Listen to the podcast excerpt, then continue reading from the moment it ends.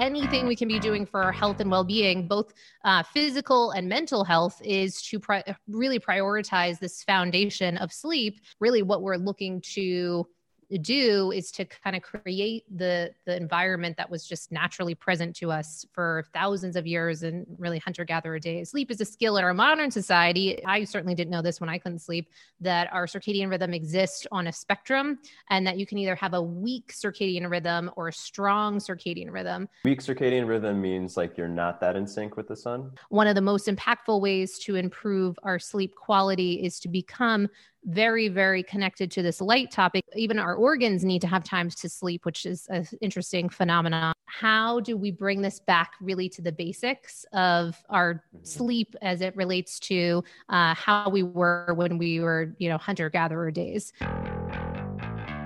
Today's guest is Mollie McGlocklin. Mollie is the founder of Sleep is a Skill, a company that helps people optimize sleep. She also has an excellent podcast.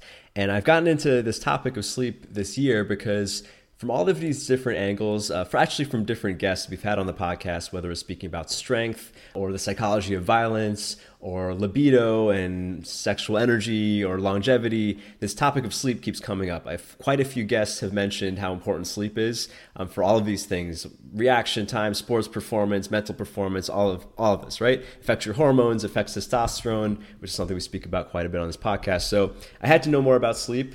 I've known Mollie for a few years. I knew she had this uh, company and this podcast, so I started checking it out.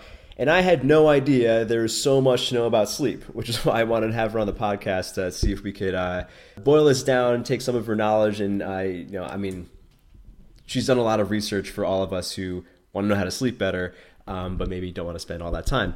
Um, fun fact I've known Mollie for quite a few years. Um, her fiance, Blake Eastman, was one of my very first podcast guests like six or seven years ago. If you go all the way back into my archives in the podcast, however you listen to the show, um, and uh, look at some of the negative episodes. Those negative episodes are from my old podcast, Questions for People. That was before I had the Ruwando podcast.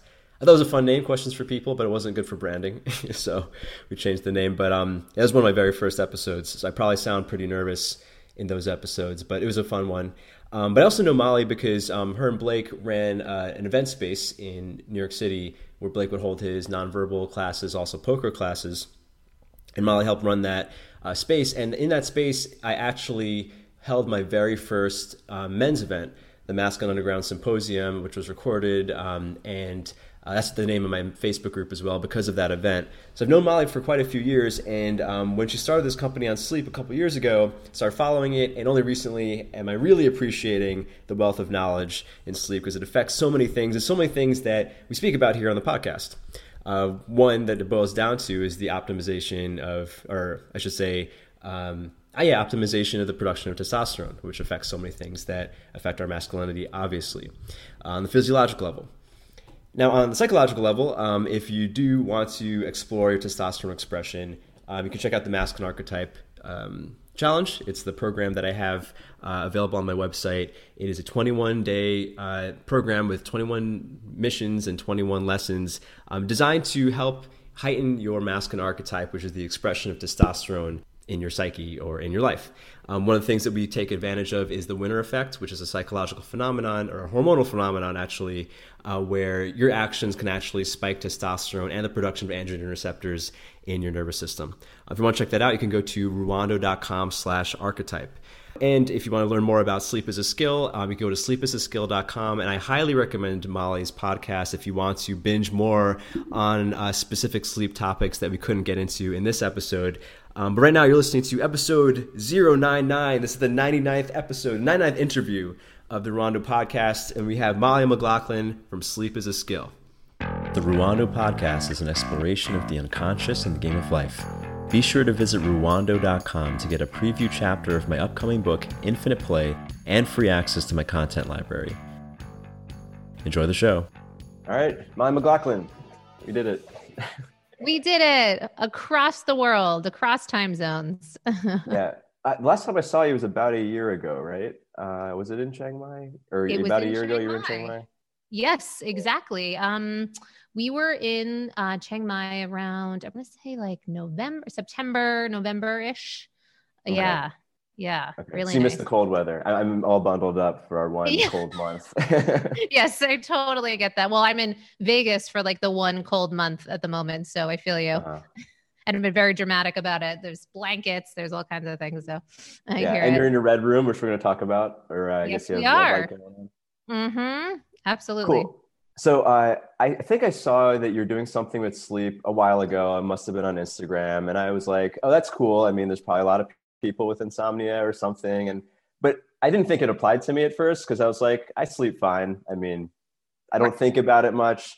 But this year, sleep has come up so many times. Like I had a podcast guest who came on uh, speaking about violence and he was saying like the best thing cops could do is get better sleep and then i had a strength coach on and said the best thing for your testosterone is get sleep better sleep and like sleep sleep sleep keeps popping up um, Yes. so I, I, I finally started listening to your podcast and i had to i had to find out because it seems to be the one thing that i haven't paid attention to in my life um, Sure. so super excited to have you here Oh, awesome. Well, I love that um, through that kind of interesting path, you've come to this place of exploring sleep, which I think is a really cool place to begin. Um, and I can share in that story with you because for me, sleep was not a focus at all in my life for many, many years. It's part of the story and part of the creation of sleep as a skill is that for a big chunk of my life, I was doing all the things really not to do for your sleep uh, you know, time and time again, going to bed pretty much as the sun was rising. Had a lot of labels for myself around sleep. I thought I was a night owl, a short sleeper, a bad sleeper, a all of these sort of things, but just like label rich, right? And Mhm. but I still didn't think it was a big thing in my life. Of all the things to be conscious of, it wasn't that until I went through a period of insomnia while traveling internationally. And that was suddenly my levels of stress and anxiety and all that really manifested by not sleeping. And it was not until that point that I had a whole newfound relationship to sleep and understanding of what life looks like when you are not able or you have an experience where you cannot control your sleep in the same way you might think of your ability to you know just naturally do it and uh, so now having gone through that and then seeing the other side of you know now having sleep that i had never thought was possible for me of such consistency and length of sleep and normalcy to my sleep and all of those sort of things that my life looks and feels so different. So i'm very uh shouted from the rooftops about the difference. And um, but i think where you're standing is a fantastic place to begin because suddenly it's looking newly at this thing that had just seemed like banal for so long yeah. So for you was the catalyst it was uh, traveling and like i guess time zone changes it, it definitely was that was um i think the straw that broke the camel's back but really what was there and i think what happens for a lot of people when they are struggling with their sleep is um, certainly not coming out of a vacuum like oh life is great and then suddenly i just can't sleep. Often it's things that we're doing that are uh, kind of a mismanagement of our lives of our stress levels of a number of things. And so for me in my example um, was living in the middle of Manhattan, kind of like burning the candle both ends in the cliche kind of entrepreneurial way, um, riding the waves of the financial insecurities around entrepreneurship, the ups, the downs, all arounds. And my stress, how it was really manifesting was I began to be going to bed later. Um, I was getting sick more often. I wasn't kind of connecting all of these things that just my well being, my health and well being was really um, floundering to say the least. And and then it was not until that tipping point um, when I went when I was began traveling and then really bringing the time zone changes into the mix, which I hadn't had a ton of experience with up until that point. Um, and then just having you know days on on end of really just this inability to sleep just the laying there laying there and this continued for with you know at levels of different differing levels of severity um, for months until the and the, the big element of this was that we were my um, uh, boyfriend and I were actually setting up to travel for quite some time. The plan was okay, like no return ticket. Like this is the this is what's happening. Telling all of these people about it. This is the plan. And actually having to return early because of this sleep problem. Um, so it was uh, that big of a yeah, deal. Remember you told me you, you stopped your travels soon. I didn't, I didn't ask why back then. Right, well, yeah. well, because it's sort of an uncommon thing. Wait, what? You couldn't sleep, so that's why you stopped traveling. Uh, and it was a scary thing at the time because I was I was actually in the state because when you're in it, looking back, I can see, you know, it was one of the best things that ever happened to me. It's such a, um, you know, kind of uh, the irony. There's such a wake up call when you can't sleep because I had to really change so much about my life to um, restore homeostasis and workability. But it really took getting to that point and um, uh, i'm so grateful on the other side of it really it's it was but yeah it was it was a wild ride honestly hmm. Yeah, that's the thing. I mean, I, I didn't think much about sleep until recently. So yes, I was like, wow, sure. so many things affect sleep and sleep affects so many things. It's like this one like linchpin between it's like yeah, it's like the one thing to focus on if you want to go across the board and improve things. Absolutely. Yeah. And I um and I make it's almost kind of a controversial, becoming less controversial, but so, still somewhat controversial uh, stance that I really truly believe that out of anything we can be doing for our health and well being, both uh, physical and mental health, is to pri- really prioritize this foundation of sleep in our lives and starting there. And then from there because you know many of us were we go into the new year's and we we join the gym we get the nutritionist we do these things around health and well-being we take epsom salt baths we whatever we do for well-being and yet sleep has not been in the uh, mainstream to be something that yes i'm going to transform this this year or what have you with that same type of energy. And what's really interesting from a um, uh, from a results perspective is that when we do have that suffering of sleep, it's so insidious in its effects of all those other things that we're saying we want to take on, whether it's, uh, you know, to, to lose weight, you know, it's going to affect glucose levels, for instance, of one element of the many things that it will impact if you have um, insufficient sleep. So those, the glucose levels go up and it makes it more challenging for us to maintain consistent um, patterns of our blood sugar. Uh, if we are looking to build muscle, it's going to impact that testosterone, like you spoke to. Uh, so, and then just a, from a motivation perspective, when we are sleep deprived, one of the first things that does tend to get cut is that early morning trip to the gym or, you know, the the mindfulness that we might have around the food choices that we're going to make.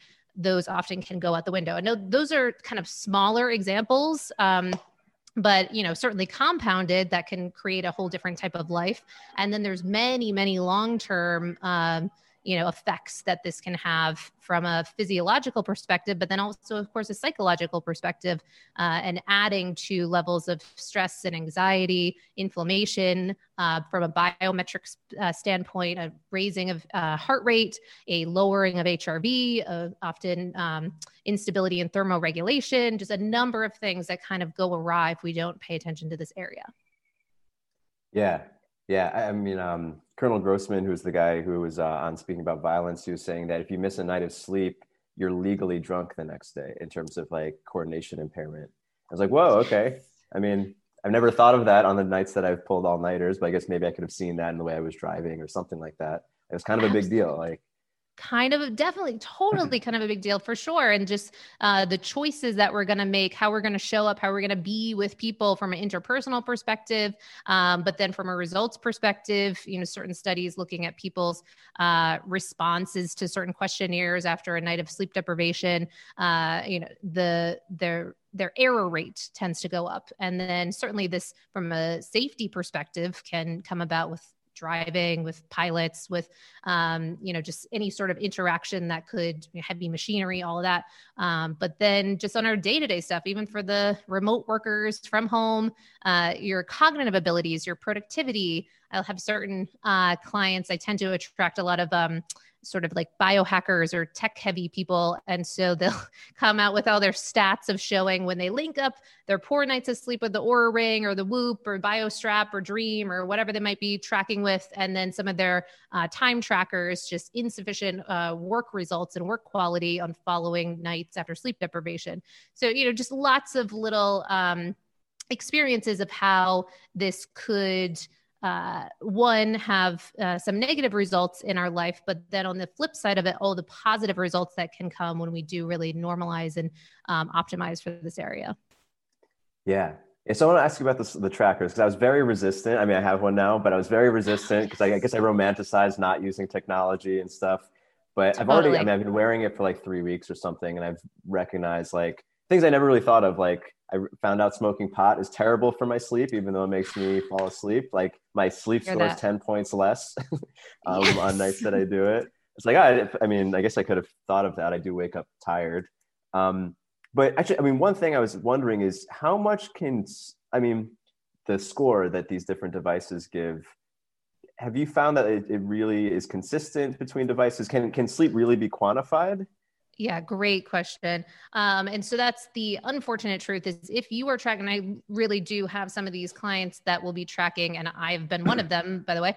Uh, but uh, but certainly people that have been tracking on four or five different devices across the course of a night, um, and then seeing certainly things that just do not align. Um, so, but they're coming from within the standpoint that right now, um, you know, in 2020 and beyond, or certainly in 2020 at the moment, the gold standard is the polysomnogram for sleep.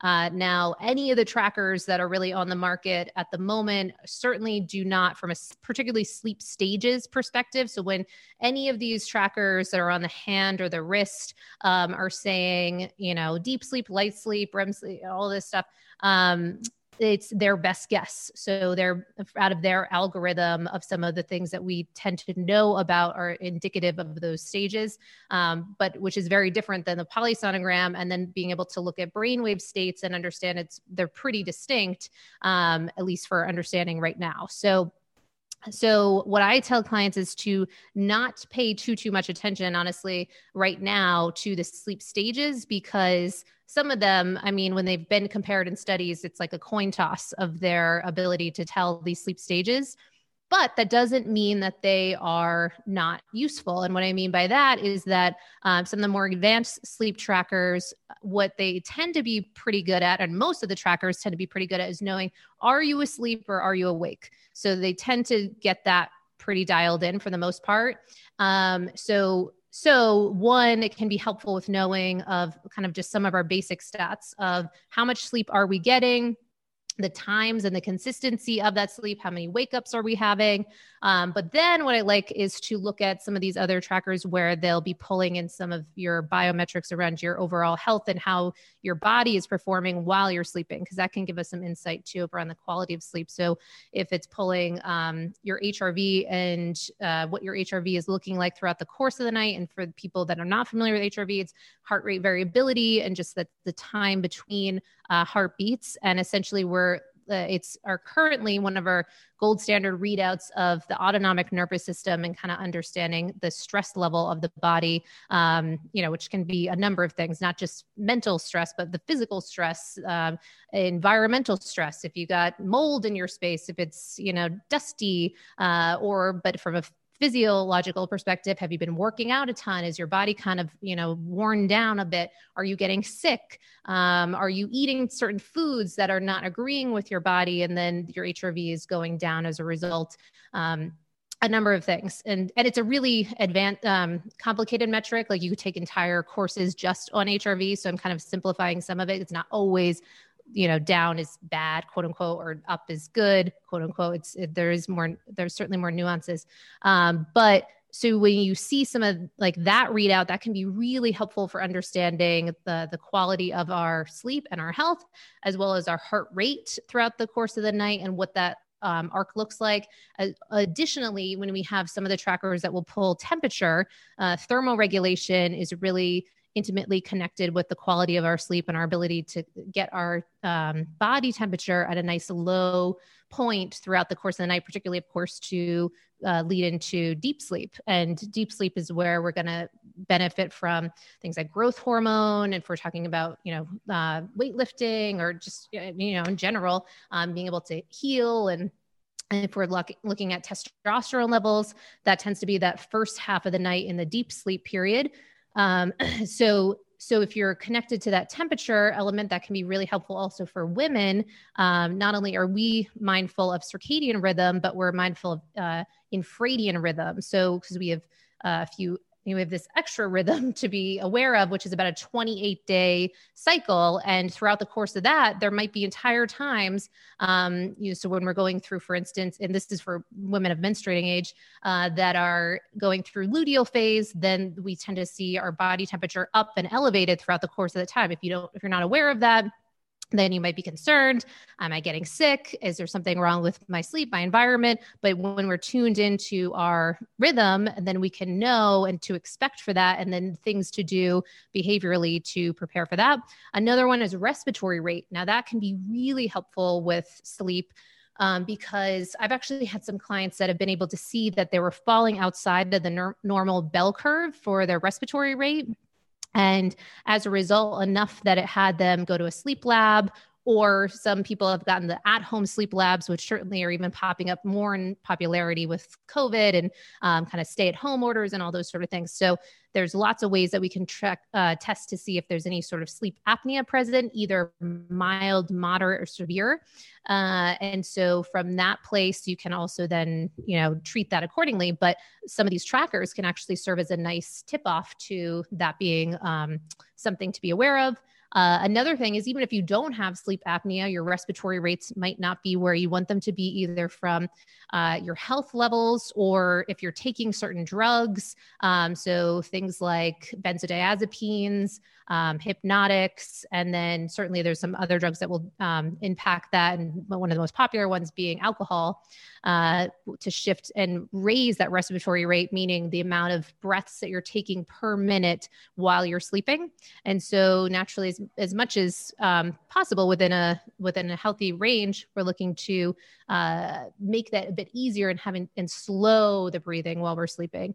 And also things like anxiety can raise that um, if you're you know so you'll see that shift throughout the course of the time while you're tracking. But all of those things together we can kind of put together this i think fun puzzle. This is my things that i'm into mm-hmm. my levels of fun uh, to understand what's kind of going on with someone's sleep Gotcha. Well, I'm glad there's people like you who think it's fun because I'm like, wow, this is a lot of things to keep track of. but, it's like a going, fun going, puzzle, I think. Yes, but I hear you. Going yes, back a little absolutely. bit with the with the um the tracking number, like the sleep score that most of these trackers, they're basically taking all of these metrics and making an estimate. Like there's some algorithm that comes up. Yes. Your... Thank you for yeah um, bringing us back to that. So to answer your original question. Um, what we tend to currently do is stay within each tracker for the trends that each tracker is pulling for. So, depending on the tracker, they might have, for instance, different ways of pulling HRV. There's uh, kind of different metrics that you can utilize with that, um, different source points. There's different algorithms that they're using. A lot of them are proprietary, so we don't quite know exactly what those look like.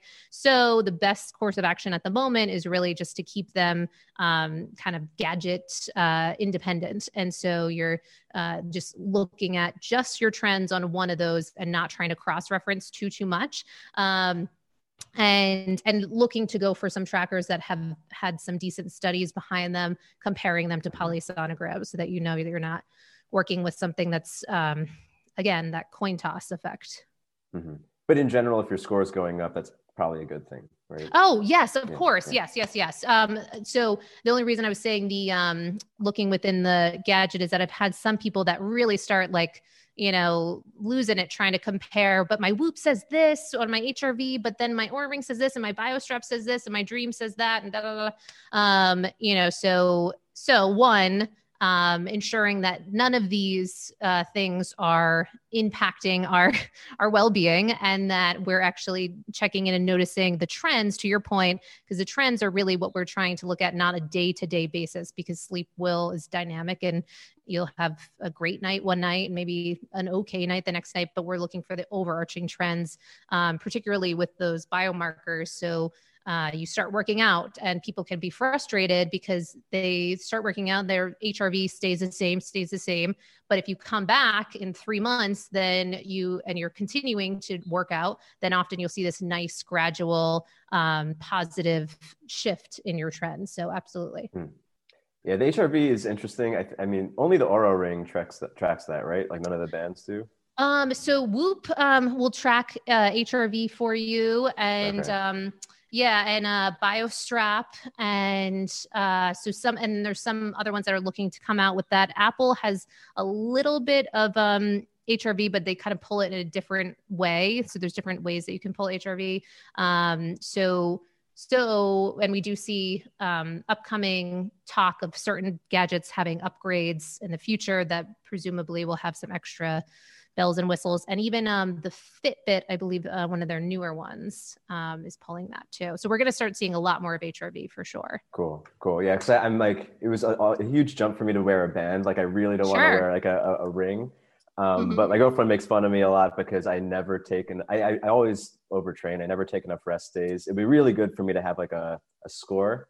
Sure. Um, but uh, so about the gadgets, right? There's so many sleep gadgets. I had no idea how many sleep gadgets. Um, I, you got, you got, your blue light blockers, red light. I want to ask you about that.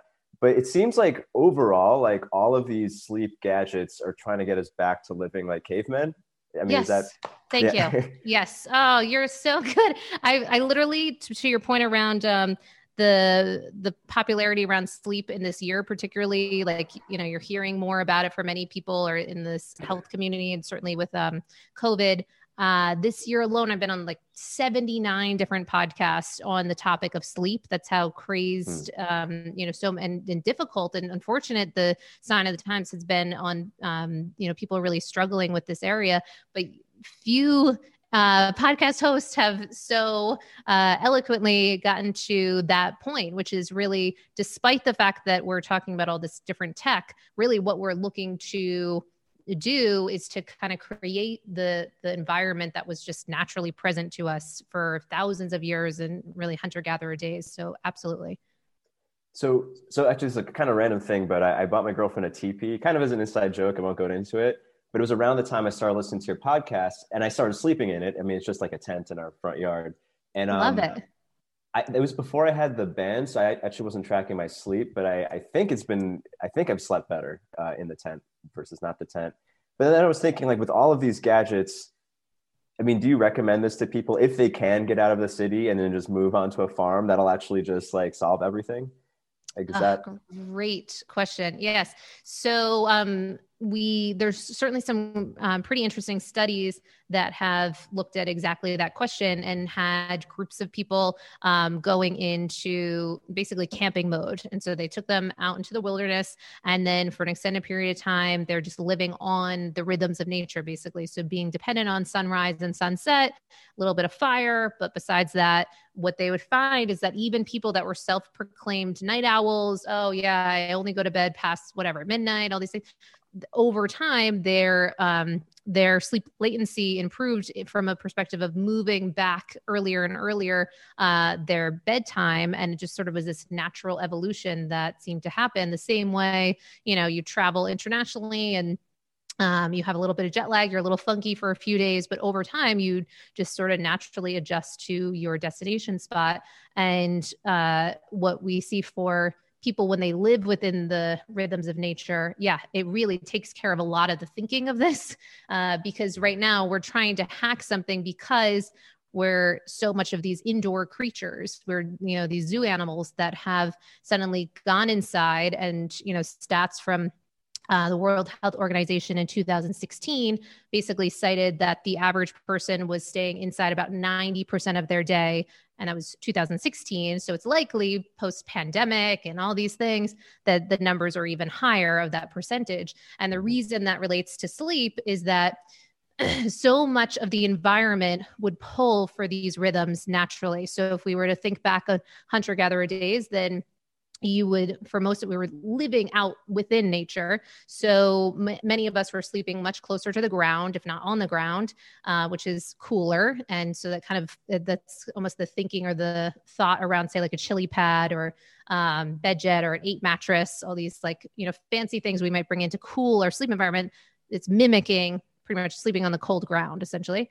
Uh, so we're sleeping on the cold ground and the sun comes up and then so that light acts as the primary cue for our master clock which is uh, our suprachiasmatic nucleus directly connected to our eyes. And that is taking in the influence around um, of that light and then making meaning of that. And so okay stop with melatonin production shift over to cortisol. But then not only when the sun is present then of course when that's there then what happens? The environment uh, the temperature warms up in your space. So then that was the secondary cue is that the temperature is now warmer so now and that impacts the peripheral clocks um, so basically within our um, uh, virtually every cell within our uh, skin has the, the photosensory light so, um, elements so that it can take in light, but it can also sense, of course, the temperature. And that's another cue of what time it is. So then you have only this extended period of time when light is present. That's when you're doing all this activity. Your body temperature is much higher. You, you know, for most of the day, you're not certainly not surfing on whatever, you know, you're not on your phone, you're not on your laptop, just sitting sedentary for the most of it. We're outside under that light and then active. So then our body temperature would be nice and high throughout the day. Um, and then when the sun would set, then that would serve as kind of that final cue. There's, and whenever sun sets, there's that um, presence of infrared light, that pinky element to the sunset. And that's another yeah. cue that tells us, right, it's time for to you know um, begin the process of kind of winding down cooling our body temperature all this was kind of happening naturally. And then when darkness would be present not only would uh, the the shift in that darkness produce more melatonin but then the temperature would be cooler because the sun's gone. So then those two things together and we weren't we didn't have refrigeration so we weren't able to just like snack which is another confusing cue to the body of like if we're eating we must need energy we must be doing something. Uh, mm. so so not having any of that present just automated this process so you didn't have to think about it. Now we want to kind of have our cake and eat it too, have technology, have, you know, temperature controlled spaces or whatever we want. Um, but then how can we kind of marry the two so that uh, this is more automated so we don't have to struggle with our sleep so much? Yeah, it's, it's really ironic, like looking at humanity, like the Industrial Revolution brought us into cities and messed up our sleep. But then what, what has come from that, which is like laptop lifestyles, is really the only thing that allows you to return to nature. Yes. I mean, unless you, I mean, unless you're just really rich and don't have to work, like, right. It's funny, but the thing that you know, you and I make our income off of are like our screens that that yes. mess up our sleep. So it's like how do you, very I mean, confusing thing.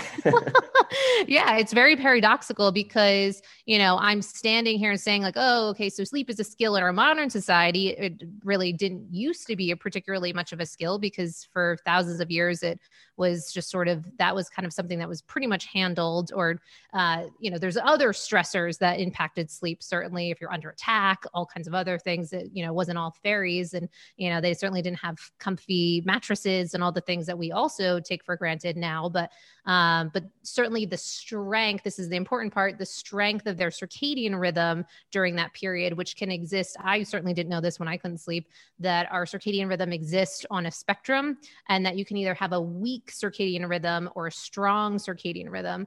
And you know so i'm standing here making the argument that many of us um, certainly in modern society are uh, most likely falling somewhere closer to that weak circadian rhythm. So all of this is to try to strengthen that, but yes, still be able to have our tech and yeah. you Wait, know. weak circadian rhythm means like you're not that in sync with the sun? Is that yes exactly. That's really all that means. So if our circadian rhythm is this 24 hour rhythm and um and essentially as diurnal creatures we're meant to be active during the day and at rest at night uh, so then if your circadian rhythm is kind of out of whack. So an example of that would certainly be like shift workers, and that's why um, they're listed as a possible carcinogenic uh, working as a shift worker by the World Health Organization because it so seems to be damaging to your health and well-being uh, to be out of hmm. that sync.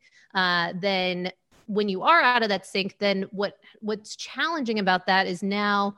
Uh, certain times that would be so linked up, like in the camping example, it's so clear like you're outside it's so bright you know you're out in the elements and then when it's dark it is dark like you can't see a thing and that's kind of just like there's no question about it whereas in how many of us are living and using myself as an example I used to wake up late. I would be like tired, zombie dragging. I would not even want to put on much of the lights. I might have a headache or something. And then it's not until later on I get some coffee, whatever. I'm like dragging mm-hmm. around. Uh, and then by the time I'm finally kind of like coming to, then it's time to turn on all the lights in the environment and then shift over into evening, but now it's as bright as can be. So it's mismatching for our cues that we're trying to create. Because the reason these cues are so important is when these cues are present, there's uh, the body is really trying to stay like an organized, well oiled machine. And what it's meant to do is during the daytime hours is, um, having certain amounts of cortisol release, certain uh, hormones are present so that we can take on our day, have the energy uh, that we need. But then shifting into the evening, it just it's it's really automated when you're in tune with that. So when you have that strong circadian rhythm your heart rate's starting to go down in the evening uh, you know the activity in your brain is starting to kind of you know just dim and you're just chilling out and it just all kind of works that way. And then melatonin is present uh, and then you're able to kind of relax and drift off to sleep. But for many of us it doesn't quite look like that. And there's much more bleeding into uh, you know there's a, a question of the clear divide of day and night yeah, it's interesting because a lot of like ancient schools of thought, like uh, Ayurveda or like Chinese medicine, they have like pretty like strict prescriptions of like an hour before bed, before midnight is worth two hours of sleep afterwards or something like. They have right. all these like dogmatic sayings which are kind of being confirmed now by science, like many thousands of years later.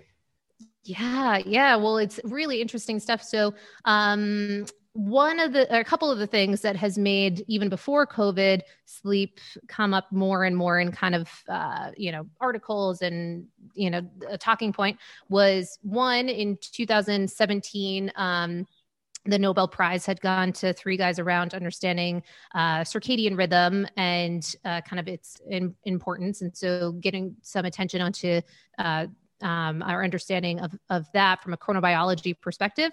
And then the second one um, that was really important was beginning to have more and more of a mass conversation around something that was kind of discovered fairly recently around lymphatic drainage.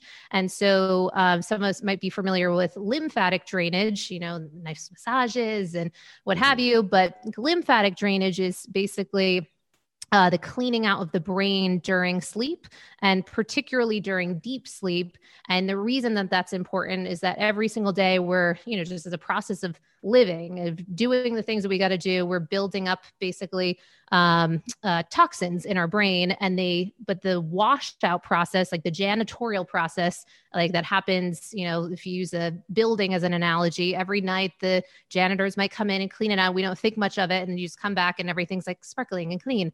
Well, the brain really is looking to do the same thing while we're sleeping. Um, but what happens is when that doesn't occur, when we're not setting ourselves up for optimal deep sleep, which is in the first half of the night, and particularly tends to favor some of those earlier times, um, like you were speaking to in the Ayurvedic element, uh, then the challenge can be that we're not basically super soaking our brain as much with this uh, kind of lymphatic um, process. So then the problem seems to be a link up between Parkinson's, Alzheimer's, dementia. So, some of these neurodegenerative diseases, because mm. we see some comparison of something called amyloid beta plaques. They're just these plaques, hardened plaques that um, kind of accumulate on the brain, and then it really disrupts with some of our neurological functioning. So, when you see, so it seems to be a really um, a correlation that looks pretty clear or uh, something we want to be really mindful of that to facilitate that deep sleep. But if we are having variable sleep schedules, like many of us do nowadays, and we're going to bed later some nights, when you go to bed later, the body still tries to keep on, um, keep that sleep architecture fairly consistent. So when you do that, you might be lobbing off some of that deep sleep potential uh, that would have been present if you were going to bed a bit earlier. Same as uh, is true on the flip side if, say, um, you need to get up early or you just happen to wake up and you're up, then that can lob off some of the REM state. So, um, rapid eye movement that tends to happen on the later half of the night. So, either way, it's how can we um, begin to prioritize the consistency of these sleep schedules so that we're not impacting those. And to your point, some of this is very ancient and uh, has been talked about for quite some time. So if you sleep too late, you're basically cutting into your brain janitor's work schedule. yes, pretty much. And Okay. then what we're That's that's, the problem. Yeah, it's good to know because that brain janitor, um, so far, kind of like the same concerning part of like, you know, you might have relatives or people that you know um, with things like Parkinson's, Alzheimer's, dementia. And uh, the challenge is that it's it's difficult to go backwards. How do you remove that plaque um, versus preventative and actually facilitate that happening every single day versus that buildup because we don't quite know how to remove it now. Um, you know, lots of other theories, but it's it's much harder to do that than it is to um, prevent it. Actually, uh, have you heard of? Are you familiar with Mantak Chia? Have you heard of him? Uh, not really. No, He's like uh, he's oh. got this like resort healing resort out of Chiang Mai. Um, but he's got this uh, dark room retreat where you basically live in pitch black for three weeks or one to three weeks, and it's supposed to like have this like crazy healing effect because you actually sleep. People end up sleeping twelve hours a day because there's no light. Um, Wow.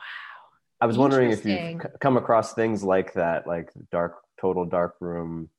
Yeah, so gr- I love that you're saying that. Um, so one, there's a great book called Chasing the Sun um, that I highly recommend that does uh, really in-depth looks at understanding both the power of the sun for our health and well-being, vitamin D perspective, but also mood, sleep, circadian rhythm, and then on the flip side of the sun, of course, is darkness and the importance um, of cultivating that. And so they've looked at certain studies where uh, they've gone to great lengths to remove any signs of like time within there to see what will happen for people in darkness around their sleep.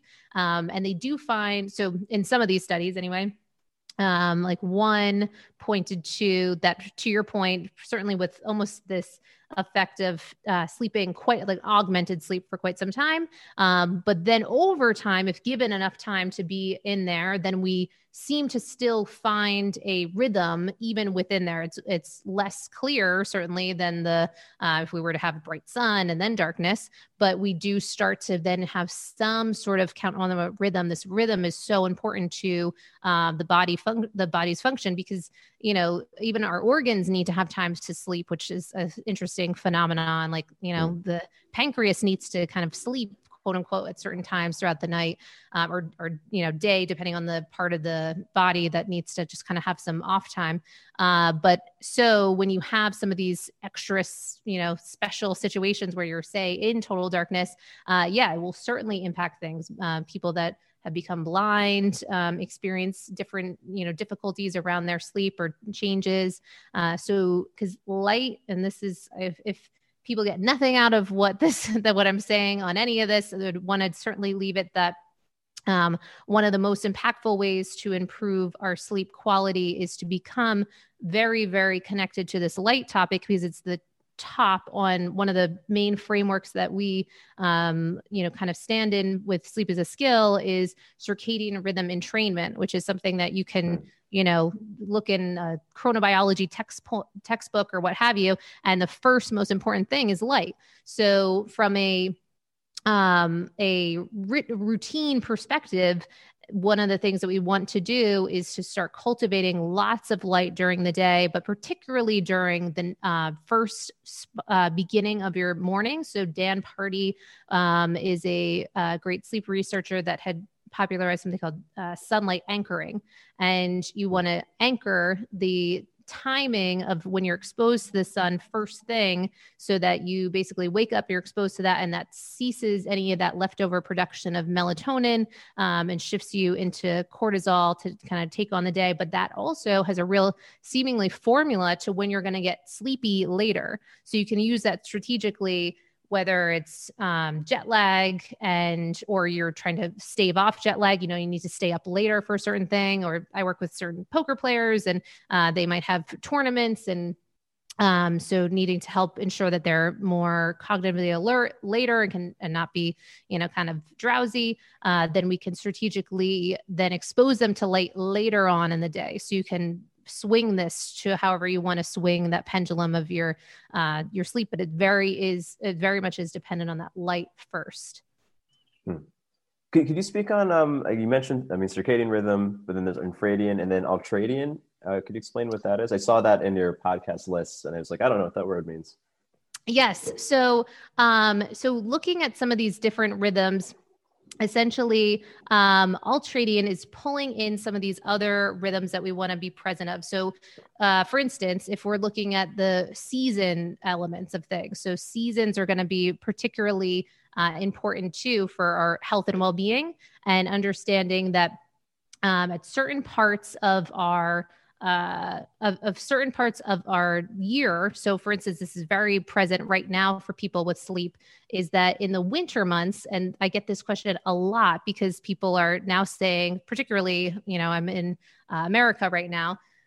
and th- what we'll see for people is that the sun is setting around 4.30 uh, 5 you know depending on where you might be. And then suddenly uh, they're they're trying to maintain this awareness of sunrise sunset the light the dark all these sort of things. Um, but then what do you do? So so essentially what we're trying to do is um, allow for more time for sleep in the in those different types of seasons. So what's important during that period oh shoot i'm losing light.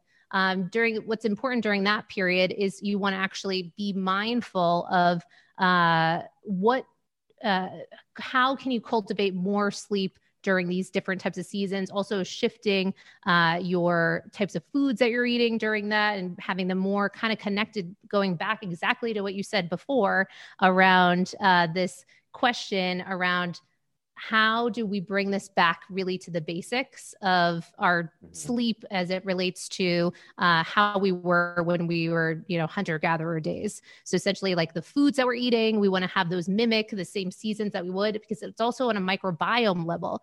Um, so the our microbiome is even kind of having this presence and that's acting as yet another cue uh, to those rhythms. So it's basically getting connected to all of those things and also um, uh, further on the rhythms topic, it's uh, getting connected to moonlight rhythms. So, those are even some of those things that will impact um, from certainly for women. That used to be actually one of the things that, I mean, if you really want to get out on, I mean, because some of these topics get a little out there, but, mm-hmm. um, you know, even just that used to be one of the things that uh, there was an argument that women were much more linked up in some of their menstruation because of the lunar cycle, essentially. Mm-hmm. Uh, so then that light would be present, and that light would influence the times that people would be up a little bit later. And there's actually the root co- the root um, element of the word lunatic comes from lunar. Right. So all of those rhythms were basically trying to be present of, if that makes sense. Yeah, that makes a lot of sense. With the, I mean, as far as like astrological ish things, like the moon stuff is the only thing. I mean, there's there's data that there's more murders and car crashes on on uh, full moon nights, and it makes sense if all the women in the world are ovulating, they might as well have a little more light to procreate. I mean, it just yes makes a lot of sense. It certainly does. Yeah. And it's, um, you know, and also, so going back to, um, you know this topic of how intricately um, intimately connected we are to light. So if we had for thousands of years been really evolved from a um, perspective of when the sun would set beyond maybe just some fire which is very uh, warm like uh, rich of light. So uh, but beyond that we weren't really exposed to much other light besides uh, the moon. And the moon can put out mm-hmm a low lux output um, and it's similar to so one of the recommendations and this is a crazy thing uh, is that even some of the uh, key studies and advisors for uh, nasa for astronauts of how to maintain their circadian rhythm while in space because the sun is basically rising and setting every about 90 minutes for them depending on the um, you know shuttle or the arc of the the placement of the shuttle um, but essentially to how do you maintain this 24 hour schedule if the sun is rising and setting every 90 minutes? Well one of the suggestions of course you can't mimic this in a shuttle but outside of that is uh, candlelight. And the reason mm. being is that it's such a low lux output um, and it's almost reminiscent of if anything else would be moonlight.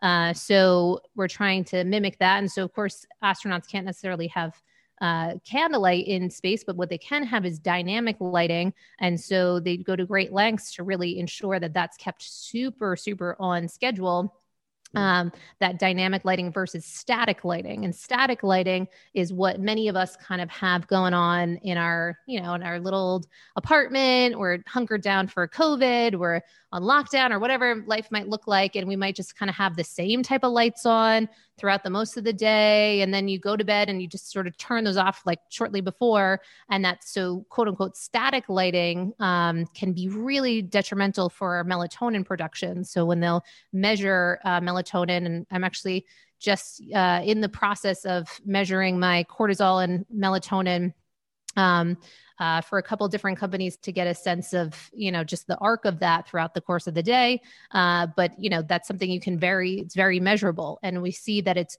very much influenced just by that one element even forgetting the temperature thing hmm. and you, and you check that by blood or saliva or how's yeah so that one right now for me so i have um, biohazard uh, bags in my refrigerator right now of okay. little vials of saliva um, so you're spitting okay. into that uh, throughout the course of the day. So, um, but then you could also do um, one popular one is called the Dutch test, and that one is um, basically a dried urine analysis test. And so basically, you pee on a stick a bunch of times throughout the day to see the arc of your cortisol and seeing, you know, certainly. Um, for me, when I wasn't sleeping, my cortisol was going up closer to bed, which is the exact opposite of what you want to do. And so you know, kind of good luck sleeping if your cortisol is going up right around then. So we're trying to optimize for that. But yeah, there's, and there's certainly a lot of different companies that are coming out um, to help make this testing element of things a bit easier and then also gamified. So then you test once, but then you start bringing in different behavioral changes or environmental changes. Um, then measure again and then see what your um, what the difference can be in a couple months later gotcha um, so as far as like things for a person to do, I'm sure there's, I mean, there's so many, and I'm sure that it's, I'm sure you customize to a certain degree for every client. But what do you, what do you do, especially as a business owner? It seems that the number one thing that kills sleep if you work for yourself is is like the productivity thing, right? Like a lot of work, if, if you have an online business, is on the screen. Maybe yes. you work late at night, whatever. Um, so, see, you're in a red room right now. Could you share like what your lifestyle is like right now? Yes, great question. So I will say for me, um, this actually ended up in a lot of ways, not to be cheesy, but setting me free from my um, obsessive ways as an entrepreneur. Because what um, what this brought for me was a bit of um, balance to my life, I guess you could say. Uh, so what I mean by that in practicality is that um, really aiming to make my days um, almost like the Amish, you know? So you're like, you have only a certain number of hours of sunlight. And then, so you're kind of working, and that's like the ultimate productivity hack because you know that you don't have um, all day, which used to be how I would think of hmm. my, my days that I could work all day into the night and blah, blah, blah. And yet this way, um, I'm looking to mainly get the bulk of my things done before sunset and of course, there might be situations where, you know, you're still kind of spilling over into post sunset. And um, so, so with that, one, we want to control the light element of things. So I use things like um, Iris is a nice uh, tool on your laptop, and it will change your laptop to all red um and you know that's in the nighttime so it makes you'd be surprised how infinitely less fun your computer is when it's all red. Um, and so the excitatory dopamine hits that come from blue light, um, which are, you know, certainly studied of uh, that effect and the kind of addicted effect that um, you know the the blues and greens have for us is not present with that. Uh, so you can use that, but you can also. So one of the ways that I try to um, speak about it being like day mode and night mode. So for night mode, uh, well, first for day mode, you're kind of that's your active period throughout the time throughout the day. Um, also taking on like cognitively uh, heavy loads. So, also those things that might be stressing us out, training ourselves to either handle it, think about it, take um, actions on those things that we might be ruminating on uh, previously, and you know, while we're laying in bed or what have you, we're taking action during the day, but then um, aiming to really start uh, from a Pavlovian perspective, training ourselves that when darkness is present, uh, that basically we're that's becomes the time for kind of like rest and relaxation. Um, another cue for that, and I think probably one of the other things that's out of the norm um, that we'll do is one certainly queuing up when the sun's setting say putting on the blue blockers and uh, really shifting over the lighting in the space to you know red light or candles or what have you very dim. Um, and so that kind of takes care of it in a lot of ways because you're physiology then is now being guided by the environment. And um, so I'll track things like my HRV. Like I have one gadget called the Lief. Um, so it's basically like right over my heart throughout the course of the day. And I'll notice too how, um, you know, when I'm really queued up on these things, that in the evening, that my heart rate is coming down nicely, but that also is facilitated by meal timing which mealtime is a really interesting one for um, circadian rhythm and for that, you know, that process. So we'll try to aim to end our last meal uh, nice and early. So what that looks like, um, I like early time restricted feeding, which really has you ending your last meal around pretty aggressively early. It's probably not practical for a lot of people, but it's like two, three, uh, 334 around, you know, throughout that time zone. Um, but for the more a bit a livable approach would be like the five or six. And the reason that that's important is that again since that glucose acts on a circadian rhythm then um, you're not having some of the extra spiking that can happen because the body's ability to kind of handle that later on in the evening can be a challenge and so um, during that period you can essentially um, shift over to uh, having a more stabilized blood sugar if you're moving your meal timing earlier.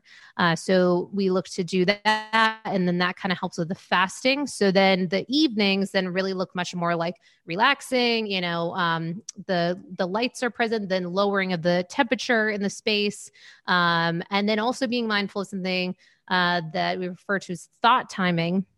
So, you know, certainly just from a pragmatic perspective, that obviously you're not putting on like you know, horror movies or something, um, thrillers, all that sort of stuff that might be a little um, uh, charged. But the thing that's on the thought timing thing that I think is really interesting, there's one gadget called EBB, E-B-B, and that one will cool your prefrontal cortex and essentially um, yeah. So you like strap thing, it to your head. Is that you strap it to your head? Yeah, exactly. And one of the reasons I'm not saying everyone needs to get the ebb or anything, but I often reference that one because um, they have some interesting um, clinical trials around the efficacy of that from a perspective that uh, chronic insomniacs tend to have trouble um, regulating, or they'll find that the brain matter being a, a, bit warmer than someone that's able to easily fall asleep. And so the thinking of that is that just with that overactivity in the brain, that it's um, a mismatch for being able to kind of rest, you know, go off into sleep. So it it's really i think very interesting because it helps you or at least certainly um, i think it can lend to giving more reverence or respect for um, the effects on a physiological level to our thoughts um, and just how they can actually heat us up or cool us down. So, being mindful of those. And so, there's other processes that you can certainly bring into your evening to kind of cultivate lighter um, type of thoughts. That's really fascinating. It's like you could actually chill your thoughts. Like you could literally actually chill, your, your brain. Oh my God, no one has said it like that. But yes, actually chill your thoughts. Exactly. Um, and I think what's really helpful that there, you know, there's other gadgets like the Muse headband is meant to be like a group guru in your pocket, is kind of their saying. Um, that's supposed to, when you're meditating, kind of guide you back if you've gone off course, um, to kind of, you know, nudge you back, but it's doing it from a, um, uh, perspective on, on your brain. So it's basically reading the elements of where your brain um, activity is at and then helping to kind of calm that down. Um, and only actually just like last week, I want to say, they just released um, their sleep tracking element of that, and so they're in the midst of some uh, some different trials to start comparing their uh, stats to polysomnogram. So that's and so I think we're really on the precipice of you know harkening back to your kind of original some of your original questions around these sleep trackers. Um, I do foresee that some of these in the future will have more accuracy and um, you know as it relates to where is our brain at from a uh, kind of hertz output? And one tracking that before bed because it's really challenging to go into that um, dream state into a, to unconscious really kind of state of sleep if you're all activated. Uh, so we can help yeah. train that. Yeah i mean this is my last question. Actually it's funny it's reminding me like i used to be really into traditional martial arts and there's this like uh, guru guy that I used to follow who taught like Filipino weapons fighting, and he would put his hand on someone's head, and if their forehead was too hot, he wouldn't train them. He was like, "Oh, like your mind is scattered." I was like, "It seems what? like such bullshit."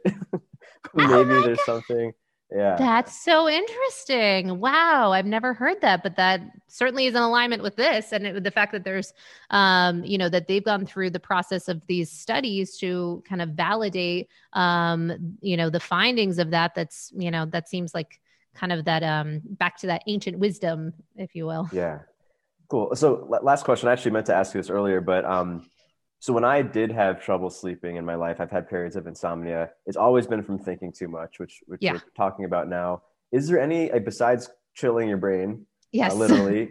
is there is I mean, I'd imagine this is probably a big topic that comes up with people who can't sleep. Like, do you have any mindfulness tips, or like, is, is this, this become a big part of the sleep hacking process?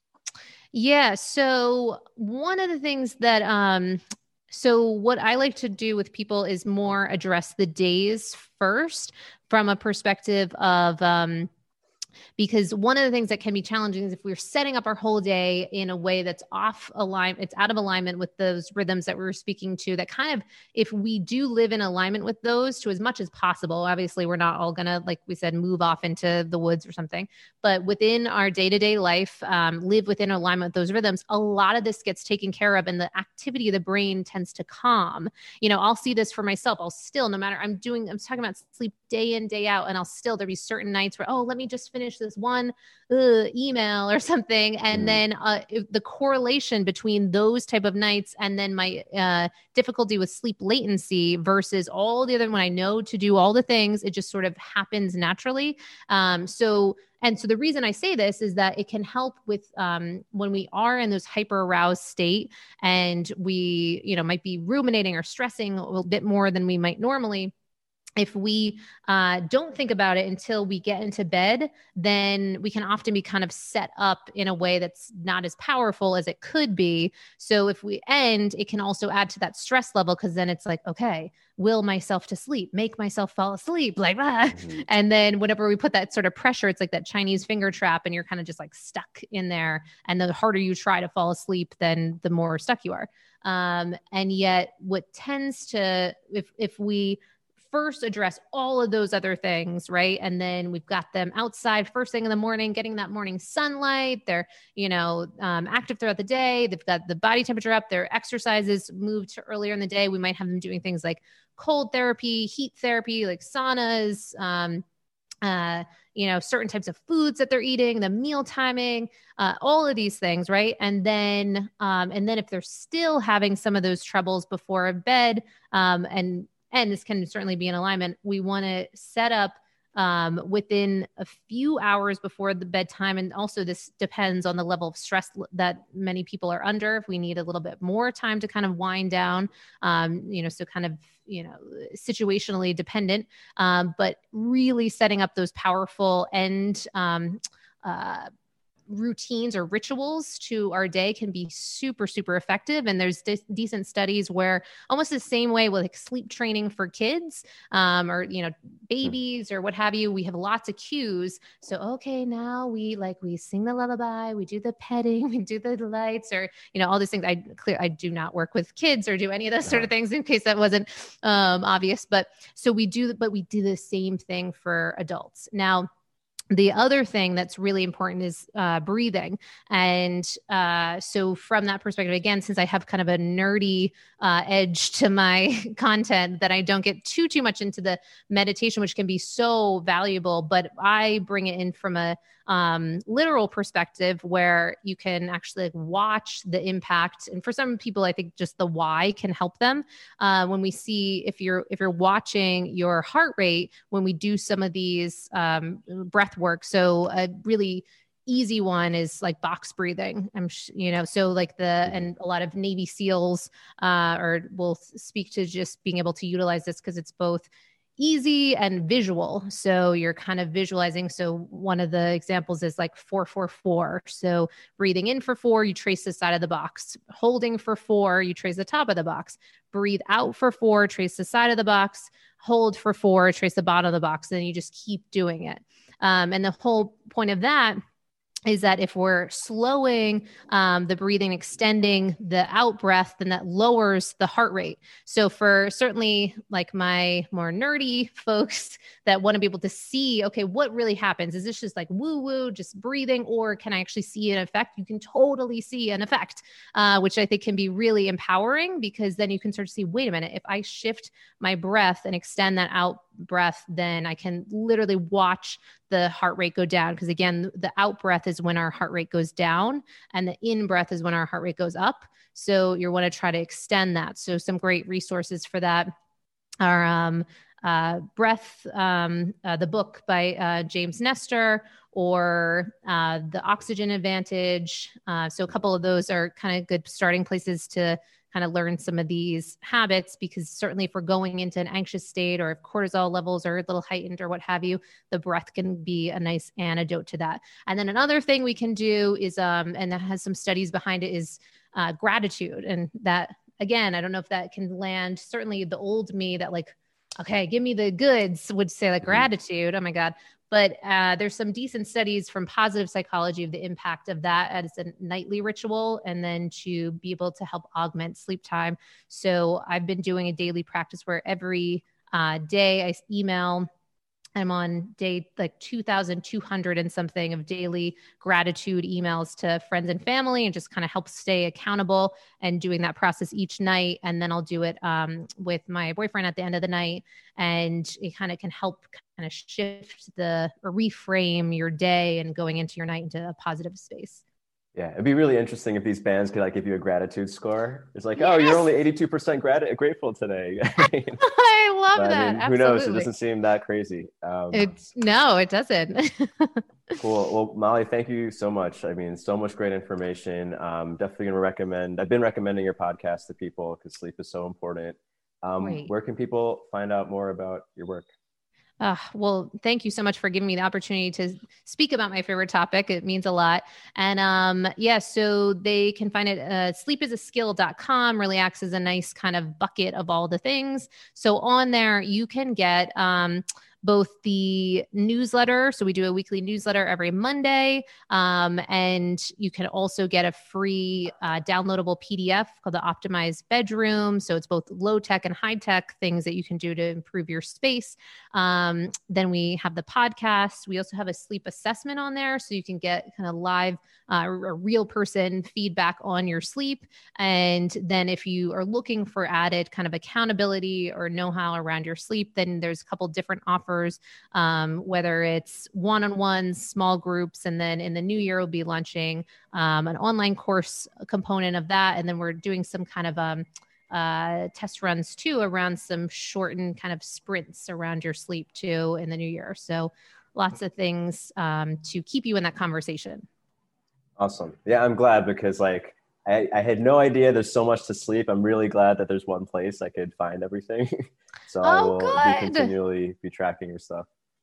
That makes me so happy. Yes. And also, we're very um, collaborative because, you know, this is uh, still, in a lot of ways, a newer frontier. The really popular book, Why We Sleep by Matthew Walker, came out um, within the last few years. And still, the point with that book was there's still a lot of questions around why we sleep, um, some of the things that we can do to improve that. So, any like experiments that people are running around their sleep, things that they find are working or not working, um, please always feel free to you know share that. Um, certainly with the weekly email or weekly newsletter, uh, we like to have a lot of feedback from people to kind of get insights and often cite what people are up to too in the newsletter. Cool. I'll share. I'll share more about my my tent experiment maybe later. Yes, I love it. Absolutely, please keep it coming. That stuff is so cool, and the more we can have kind of fun with it and be experimenting with it, versus for many of us, you know, if we're not experimenting or playing, then it might be resignation or a sense that we can't make a difference with it or what have you. And um, what you're demonstrating is so wonderful because it's there's so much we can continue. It's dynamic. It's going to keep changing in our life. So, um, what can we do to make a difference? difference with it. Awesome. Awesome. Well, thanks. Well, thank you. I appreciate the time.